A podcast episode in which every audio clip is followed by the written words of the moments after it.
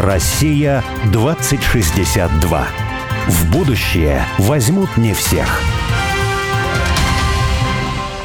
Меня зовут Борис Акимов. А я Олег Степанов. Мы авторы проекта «Россия-2062», штаба вольной мысли, цель которого создать модель позитивного и привлекательного русского будущего. Ну а 2062 это символическая дата, и считается, что в 862 году Рюрика позвали княжить на русскую землю. А в далеком, но не слишком, 2062 году мы отметим 1200 лет образования русского государства. Мы представили себе, какой могла бы быть будущая Россия в 2062 году. Но не просто представили, а призвали на помощь экспертов и визионеров. И не столько мыслителей, сколько делателей – и мы уверены, что будущее видят не футурологи, рассуждающие о роботах и беспилотниках, а те, кто уже здесь и сейчас создают страну будущего. «Россия-2062» — это позитивное русское будущее, которое наши герои прямо сейчас строят для своих близких и друзей, для всех жителей страны, для всех нас. Каждый раз мы зовем в студию «Радио Спутник» героя, который, не дожидаясь 2062 года, действует уже здесь и сейчас и делает то, что кажется нелогичным и даже сумасшедшим, Потому что часто будущее не очевидно и являет нам много невероятного. Олег, вот мы с тобой позвали уже в эту студию на один десяток, да, может быть, сотню там, знаю, человек, но мало кто из них, при всех э, их достоинствах и замечательных качествах, мало кто из них, ну нет, это как-то грустно звучит, не все из них доживут до 2062 года. Программа называется «Россия-2062», то есть 2062 года. Ну и мы с тобой, ну, может, доживем, может, не доживем, неизвестно. А вот хочется видеть с этой студии тех, кого, ну, с какой-то полной уверенностью можно сказать, что все шансы дожить есть. И вот у нас созрел по этому план сегодняшней программы. Да, то есть мы с тобой позвали двух подростков или юношу и девушку. 15 лет? 15-16 лет. Да, для того, чтобы... Для чего мы их позвали? Для того, чтобы поговорить о самом важном – Сейчас э, в школах э, введены уроки о самом важном. Разговоры о важном. Разговоры о важном, да. А вот у нас есть э, такая наглость, что мы тоже можем поговорить с юными людьми о самом важном. Я, знаешь, даже сказал так, что раз, э, знаешь, как это вот принято было говорить, это же вам жить, вам строить там вот это будущее. Если им будет там где-то в районе 53, там, 54 лет в 2062 году, ну, то есть это, наверное, то поколение, которое будет, в общем-то, заправлять Россией в этот момент, не даже не только в политическом, в смысле, ну, во всяком. актуально-политическом, во всяком, да, вот. Да. Они От будут... них зависит, какая будет семья, какая да. будет наука. Культура. Да, культура и так далее. Общественный какой-то строй, я не знаю, все прочее прочее. И вот я не знаю даже, чем это все закончится, потому что мы можем, с одной стороны, попытаться их, ну, как бы чему-то учить, но, наверное, это не получится, да. А я бы даже, на самом деле, не ставил сейчас для первого такого эксперимента такую цель, а просто расспросить вообще, как они себя представляют мир. Потому что есть... Э, В разных аспектах. Да, представление о том у нас с тобой, как мы бы хотели, чтобы они представляли мир. Но вот я пытаюсь себя в этом смысле сдерживать, и тебя рекомендую сдержаться. Да? Давай попытаемся просто выяснить, как они себя представляют мир, как устроена жизнь в России, была устроена, сейчас устроена, по их мнению, там, в сфере культуры, образования, семьи там, и так далее. Единственное, в чем я не сдержусь, это позадавать вопросы, которые, ну, хотя бы заставят их задуматься. Ну, давай, попробуем. Итак, ну, в общем, у нас сегодня самые юные гости нашей программы. Это Вера Бараковская. И Алексей Попов. Вера, Алексей, здравствуйте. Здравствуйте. Здравствуйте. Всем привет. Здравствуйте, Борис. Вот вопрос каждому из вас. Ну, пусть Вера начнет первая. Какого самого древнего предка своего ты знаешь? Я знаю по папиной линии своего предка Виктора Ильича Попова, который путешественником был и открывал новые пути в Монголию. Это был, вот я точно сейчас не помню какой год, но он, в общем, мой в восьмом поколении, по-моему, или в девятом прадедушка. Ух ты! Вот. Вместе с папой, дедушкой, девятый. В смысле. Ну да. Но все равно, сколько ну, это? 7 раз. Это 19 век, наверное, да? И начало, причем не конец, наверное. а начало, наверное, да? Угу. Просто интересно, это до Проживальского или это после Проживальского? И кто такой Проживальский? Ты знаешь? Ну, я слышала эту фамилию много ну, раз. Ну, это великий путешественник, который ну, да. в Монголию, как раз в Тибет ходил. Который лошадь придумал. Ну, нет. Если в зоопарк прийти, там какая-то лошадь или конь Проживальского есть. Ну ладно, а по маминой линии кого ты знаешь? По маминой, я не знаю, кто там самый дальний, но из интересных примеров могу привести Константина Бальмонта. Но он не дальний, он про-про-про про дедушка мой. Всего-то. Ну да. Мы с Олегом пойдем сейчас. выйдем. Неинтересно. Выйдем в смысле, что уже как нам-то Нет, почему? сказать? Не, ну тебя этот... Ну, э, я, ладно, у меня тоже есть, Лука, не Чекин, цареубийца. Не, ну хорошо. Ну, а ты, ты прямо представляешь себе древо? Там, вот я вот здесь, а тут такие-то родственники. Или это так, далеко Ну, от тебя? Просто по маминой линии немножко более размыто, а по папиной линии я древо представляю, даже рисовала его. Я-то ожидал как раз, что ты по маминой линии Соробьяновых все знаешь четко, да, нарисуешь всех дедушек, прадедушек. Бруни там еще. Да, Бруни, ну там просто очень много и очень легко запутаться. Обилие исторического материала. То есть любовь к истории у тебя ослаблена. Или наоборот, есть то, что знает, как по отцу все. Ну, какую историю? Ну, вообще, к истории. принципе. Вот э, наш любимый Владимир Мартышин вслед за пистолотца говорил, Ну, что это- и да, Федоров сказать, в том числе, это, Николай Владимир Федорович Мартышин. Наш любимый директор школы Владимир Мартышин в селе Ивановское на Лехте вслед за пистолотцей и Николаем Федоровичем Федоровым, также любимыми нами, вот, говорил, что история начинаться должна вот э, с твоей семьи, а дальше перекидываться уже на, не знаю, там, на школьный двор, на твою деревню, твой район, и дальше ты Город, понимаешь... страна, мир. Да, город, страна, мир, да. Ну, в школе нас учили сначала со всего мира, а потом все тоньше, тоньше и тоньше сужался круг исторический. Ну да, ну, может быть, это неверно, наоборот. От себя, от семьи. Да, наверное, неверно. Вот. Хорошо, Я просто убедительно. Леша, а у тебя? Смотри, ты же Попов, на Да. самом деле. Кстати, да. А вы не родственники? Я думаю, что нет. У тебя не было такого А, путешественника? Нет, я вообще не знаю своих предков. Я знаю только, что мамины предки, они в Сибири жили до революции, а потом там было раскулачивание тоже, и они сюда перебрались в Подмосковье. А про папиных предков вообще ничего не знаю. Папа про своих предков не рассказывал Скрывает, почему-то. что ли? Ну, не скрывает, но Есть что А сказать. Поповых как раз. Может, они и раскулачили маминых? Нет, ну тут как- Неудобно. какое-то странное раскулачивание, кстати. Обычно раскулачивали здесь и отсылали в Сибирь. Ну да. А здесь раскулачили в Сибири и отослали в, в Подмосковье. Ну, вот поэтому папа не хочет говорить. В общем, мы твоему папе скажем, что это ну, как-то не гоняй устроим, что ли, да? Нет, а папа небось скажет, да я сколько раз говорил. Наверное, да. Просто меня это, ну, не очень, да, заинтересованность историей. Вообще история или семьи? Вообще историей. Не, ну дедушка ты знаешь? Да, конечно.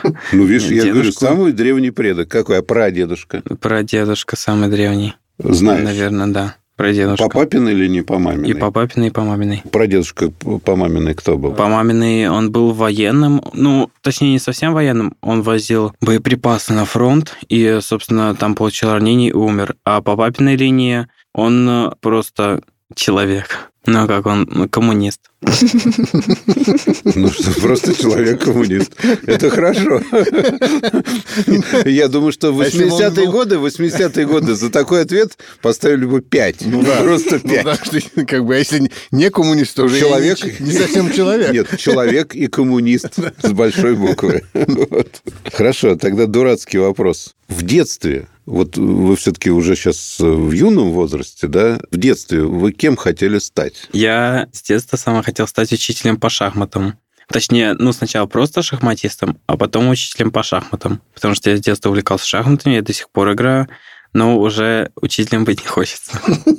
А почему? На самом деле... а, Почему быть- хотел быть учителем? Почему раз хотел? Тут и то, и то важно. Да, да. Хотел быть, потому что у меня никто из братьев не стал играть в шахматы. Старший самый чуть поиграл, и все. И мне хотелось все время кого-то научить играть. А расхотел, потому что у меня появилась более такая увлеченность, и расхотелось вообще кого-то учить чему-то. Ну, ты разочаровался в людях как-то или что это? Э, Ну, можно и так сказать. Но я просто понял, что учить это очень сложно и тяжело. И раздражает, да? Когда они плохо учатся и не слушают тебя. Но раздражает, да. Это тоже есть.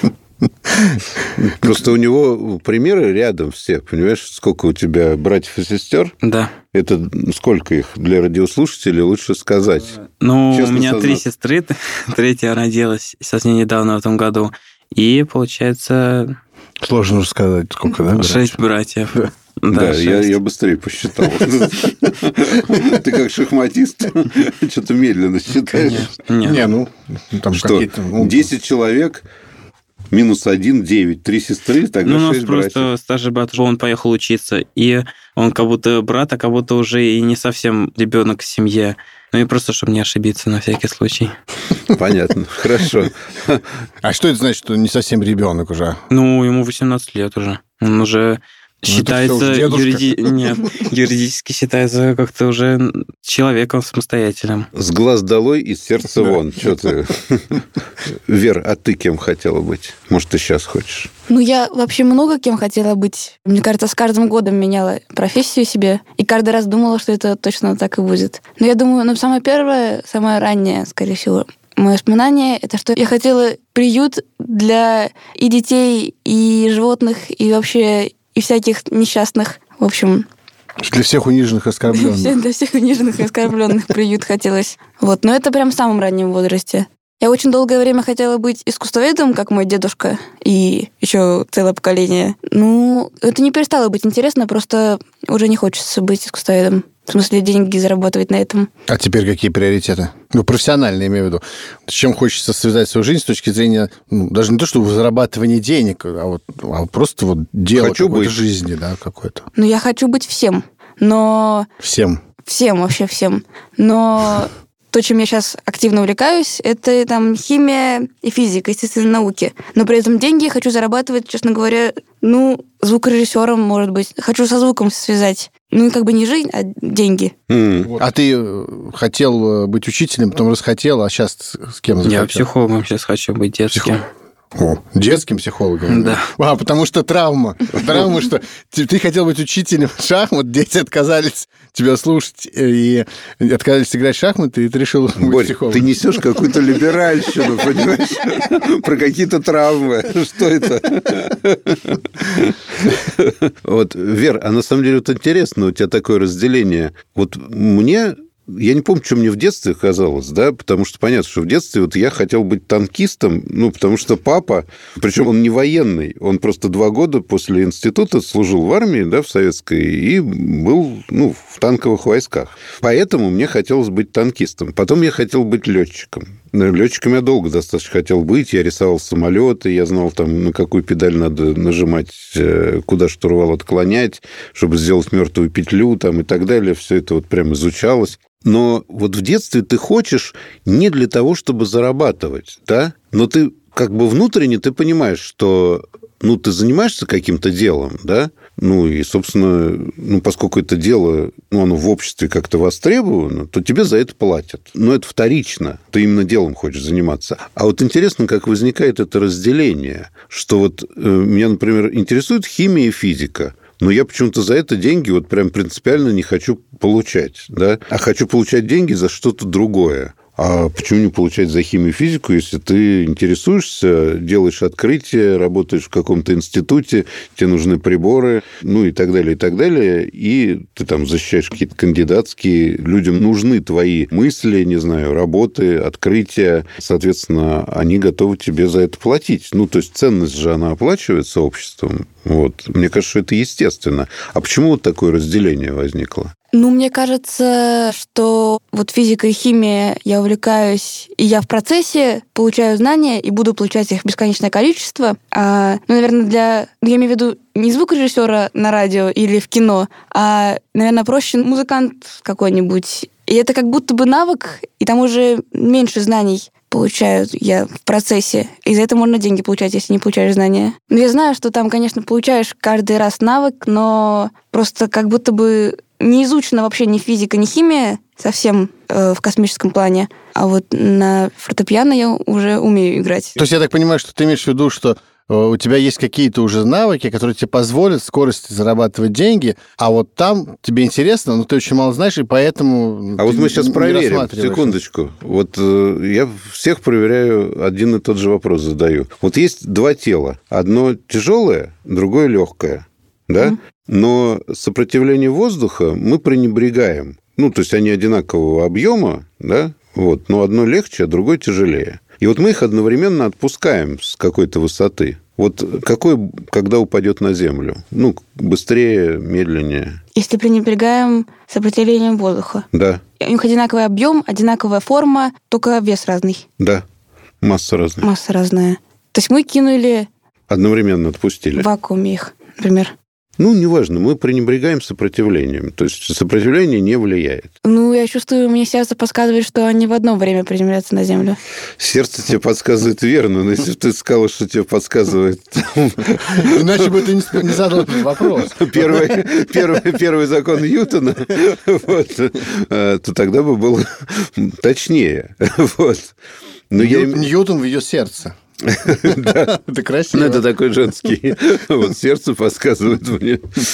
Э, Просто я-то имею в виду, что ты говоришь, химию и физику можно изучать э, как бы всю жизнь, да, а вот фортепиано я уже чего-то умею. Ну, какой-нибудь пианист бы тебе сказал, наверное, что-то другое, да? По-моему, вы слишком серьезно воспринимаете. Я просто хочу деньги зарабатывать вот так вот, а еще и при этом заниматься чем-нибудь вот этим вот. Ну, а можно даже, чтобы то и то денег приносило. Ну, можно и так, и так, но это слишком Счастье. много денег. Слишком много денег. Это хорошо. А скажи, почему все-таки психология э, волнует? Я не знаю. Детская. Так, э, Ну, что это такое? Вот э, ты уже ты же готовишься поступать куда-то, да? Да, А куда? в МГУ, либо в Питерский государственный университет. Ага. А на психфак, я так понимаю, да? Да. А какие психологи тебе нравятся? Я читал Зигмунда Фрейда и Пола Экмана. Это такое, то, что мне прям больше всего запомнилось и понравилось. Ну, про Зигмунда Фрейда мы еще слышали, лохи мы с Борей. А Пола Экмана я, я не- вообще первый раз слышу. А Мне ты? тоже. О чем он писал? Ну, так, в двух словах. Я читал про то, как поведение человека отражается на лице, и э, как на лице написано то, что человек чувствует, что переживает. Мгм. Вот, про лицо, про физиогномика, по-моему, называется. А вот интересно, вот сам психологический подход к людям. Вот мне, например, всегда казалось внутренне, я понимаю, что я не прав. То есть люди разные, да, но вот это лично мое такое отношение к психологии, что как бы человек вот в своем поведении, он должен основываться на каких-то других, что ли, мотивах. То есть, условно говоря, есть какие-то внешние социальные нормы и внутренние духовные нормы. И вот, э, вот это должно определять мое поведение. А какая-то рефлексия относительно того, что у меня вот какая-то травма из-за того, что у меня там кто-то меня когда-то обидел или шлепнул, или что-то мне там не дали и так далее. То есть вот это все, ну, оно есть, я понимаю, это влияние, но не надо об этом знать. Вот это у, меня такое внутреннее убеждение. Мне очень интересно всегда люди, которые считают иначе, а сейчас, сейчас ведь общество... Их всё больше. Их все больше становится, да. А ты в меньшинстве. А я в меньшинстве, да. Но я скоро умру. Э, Если честно, я тоже всегда не понимал таких людей. Даже сейчас, когда я хочу быть психологом, зачем они как бы идут вообще к психологу как к человеку? Ну, очень много причин этому. И так же, как на очень многих причинах может основываться поведение, даже если несознательно, все зависит от того, что нужно самому человеку. И многие, они не знают, что им нужно, поэтому думают, что им будет легче, если они вот пойдут и человек им А объяснит, может быть, что им психологом нужно. Вот, я хотел сказать, что... А ты почему решил идти психолог? Что Я, тебе я детским психологом хочу идти. Ну, потому, тем что, более.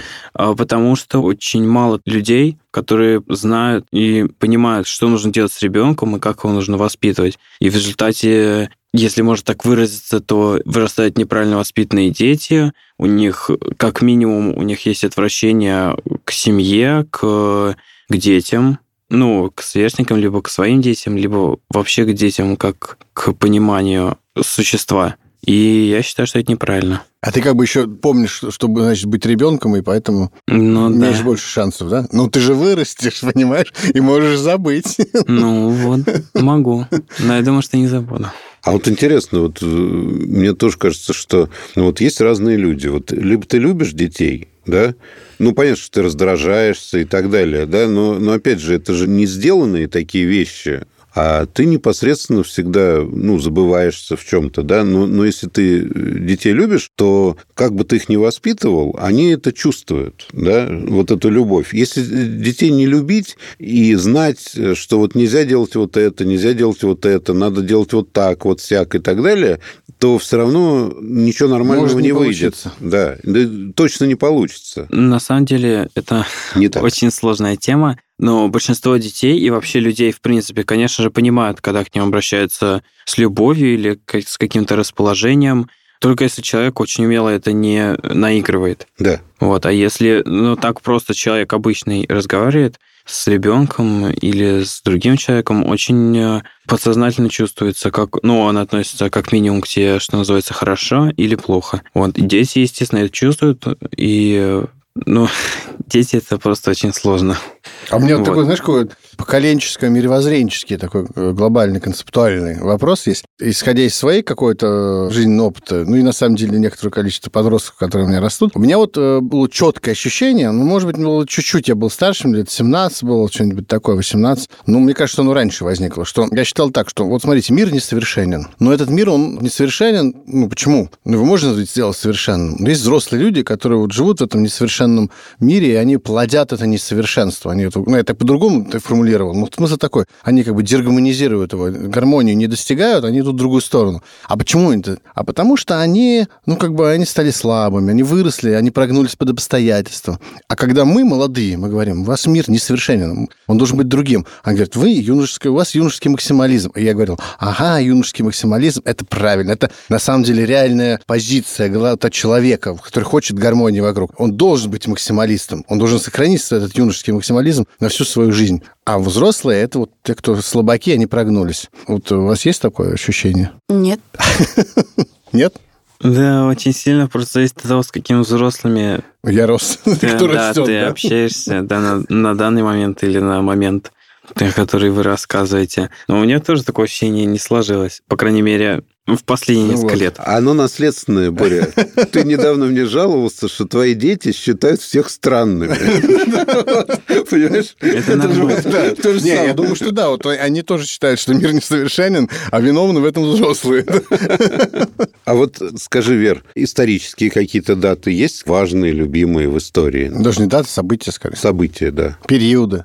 Да, есть одна очень важная для меня дата, и вот не потому, что она какая-то классная, по-моему, или что-то такое, но 1986 год, то есть трагедия в Припяти, она очень важная, потому что мы с моим братом старшим всегда увлекались темой постапокалипсиса, и апокалипсисом, смотрели всякие фильмы, играли во всякие игры на эту тему. И так сложилось, что 1986 — это пароль такой. А, по-моему, это был пароль от чего-то связанного с нами, с нашим детством. Вот, мне очень запомнилось. Потому что никто из моих знакомых, когда я спрашиваю, кто помнит, когда случилась трагедия на Чернобыльской АЭС, не помнит. Мгм. Вот на всю жизнь так запомнила. Интересно. А у тебя? Я, как сказал же, я не очень увлекаюсь историей, но я считаю, что одна из самых важных дат это, конечно, крещение Руси. Просто потому что важная дата очень вообще для э, Руси. А какая это дата? 988 год. Мгм. А какое число, Борь? Какого месяца? Вот, это не знаю. Ну, наверное, когда-нибудь летом. Никто не знает. Да, это неизвестно. Вряд ли зимой. Ну, вряд ли. Ну, это правда. Зимой, наверное, было не очень Про- да? Проруби рубить. Хотя крещение зимой. Потом, наверное, 17-й год, но это скорее не как любимая, а как тоже такая очень важная дата для России. А любимых дат нету, наверное. Ну, э, да, вынуждены сейчас эту экзаменационную часть закончить, да? Ну, слава богу. Да, слава богу. Продолжим через две минуты. Россия 2062.